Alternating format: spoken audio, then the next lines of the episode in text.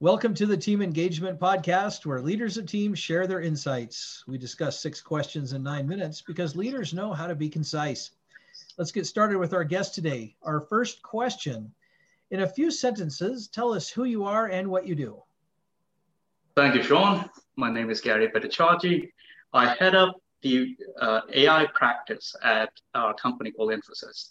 So uh, it's a global practice. We help our clients to use and leverage uh, artificial intelligence to disrupt their business model, to get more efficient, essentially use robots to abrogate what humans do. And it's an exciting set of things we do for our clients, which is fantastic.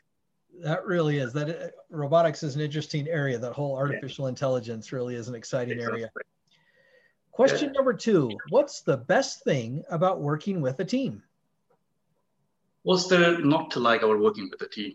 I mean, that's the only way to work uh, the way you collaborate, the synergy, the energy, having common collective success.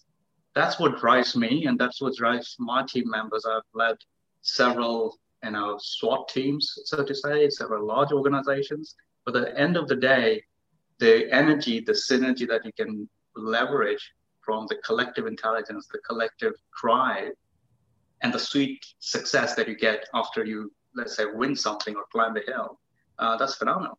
That's the only way uh, you can work and make a difference, in my opinion. Yeah, great, great observation. Thank you. Question number three. I hear from other leaders of teams that it can be a challenge to get team members engaged. Mm. Tell me your thoughts. Well, that that sometimes is a challenge where I think when the purposes are misaligned. So if you can define a common purpose, which is aligned to individuals' own objectives because everybody comes to an organization or become a member of a team because they have their own goals, they have their own aspirations.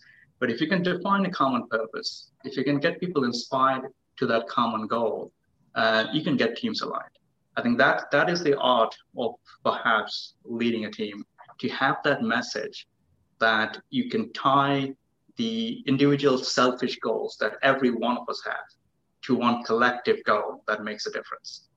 And that to me, whenever I have inherited a team or have brought a team together, I had always tried to carve out that common message, mm-hmm. that common purpose, and make that work. That's a great insight about how to help everybody get all aligned onto yeah. one purpose. That is fantastic. Question number four What other piece of advice do you have for leaders of teams? So, having done this a few times, one of the one of the notions I understood is that the best way to be a leader is to know how to unlearn, because the patterns you have learned in the past perhaps needs refreshment. And when you do have a team, you can leverage the team to, to realign your framework. So you don't have to just impose what you know on your team. You can sometimes even imbibe, you know, from the people which you which you lead. And that always makes you as an effective leader makes the team better. So I, I, I do these things when I say, you know, you first have to adapt, adapt to the team that we've got. Then you have to adapt, make the team adopt a collective goal. And lastly, amplify. Once you do that, then you amplify. So if you can follow a framework or a methodology like that, uh, you should be a you should become an effective leader um, very easily. Very great. That's just Great information. Thank you for sharing all of that. Very helpful. Question number five What other successful leaders of teams would you like to recognize that have had a positive influence in your life? Oh, geez. Um, I have had lots and lots of mentors in my career, and I still do. I mean, I keep keep learning. That's my thing. Um, where there are textbook mentors and what, or, or the people I've worked with um, in, in, in as colleagues. But to me, I was thinking about this question the other day, and to me, the best mentor I had is my dad. And you know, uh, to be honest with you, my father came from a, uh, very poor background, worked his way up, uh, and, and, became a, prof- a PhD, got his studies, did a PhD, became a professor, and then became the head of a department of a very premier university in mathematics. And when I see the way he has worked himself out, he he was anointed. He wasn't anointed a leader. He earned his leadership. He led from behind. Even today, my dad's retired, of course, but the the influence that he has created across the globe, and the people who still respect him even today, uh, uh, is, is phenomenal. And I'm impressed by what he has done. And but he was never given the mantle of leadership. He always earned it.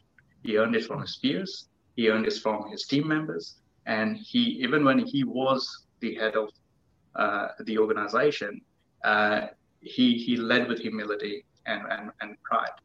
And uh, to me, that is a template that I kind of try to emulate my life too, because I thought that was effective, and I've seen it very close hand. Yes, you have. Well, thank you for recognizing him. I always appreciate when people recognize their family members, especially their parents, moms or dads, or whatever it may be. Right. Uh, that is fantastic. I'm glad you have that relationship with him. Last question. Tell us about your first job. well, I had, uh, like all of us, had a few different first jobs, right? Because, uh, and I was thinking of that to figure out which one I should talk about. But the thing that stuck to me was when I was in college and I interned, you know, for a, you know, gas, oil and natural gas exploration company. And um, my job, I was the guy who was to look at those oscilloscopes and the single signal processor and get all the data. This was my job, which I really had to do, and then give it to the other guys to analyze and figure things out in terms of where the oil is. And, but in reality, we used to explore in far places, far which probably hour, hour and a half away from civilization. So my job as the rookie was to wake up very early in the morning, grab a car, go down to civilization, get some breakfast, some eggs and, and, and bread and other things, you know, something to eat for the other guys. And that used to be become my job. And I, you know, uh, as I'm the rookie, so this is this, I became known for the guy who gets breakfast.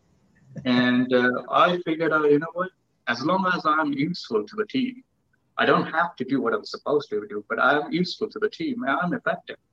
And by the end of my, you know, I got a job in that particular organization later. Later, but that's because all the other guys who were actually doing signal processing, they think they were just another intern.